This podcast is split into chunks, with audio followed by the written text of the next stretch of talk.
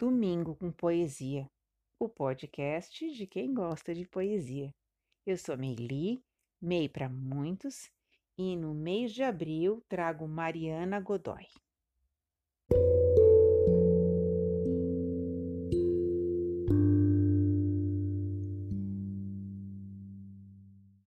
Dois é bom.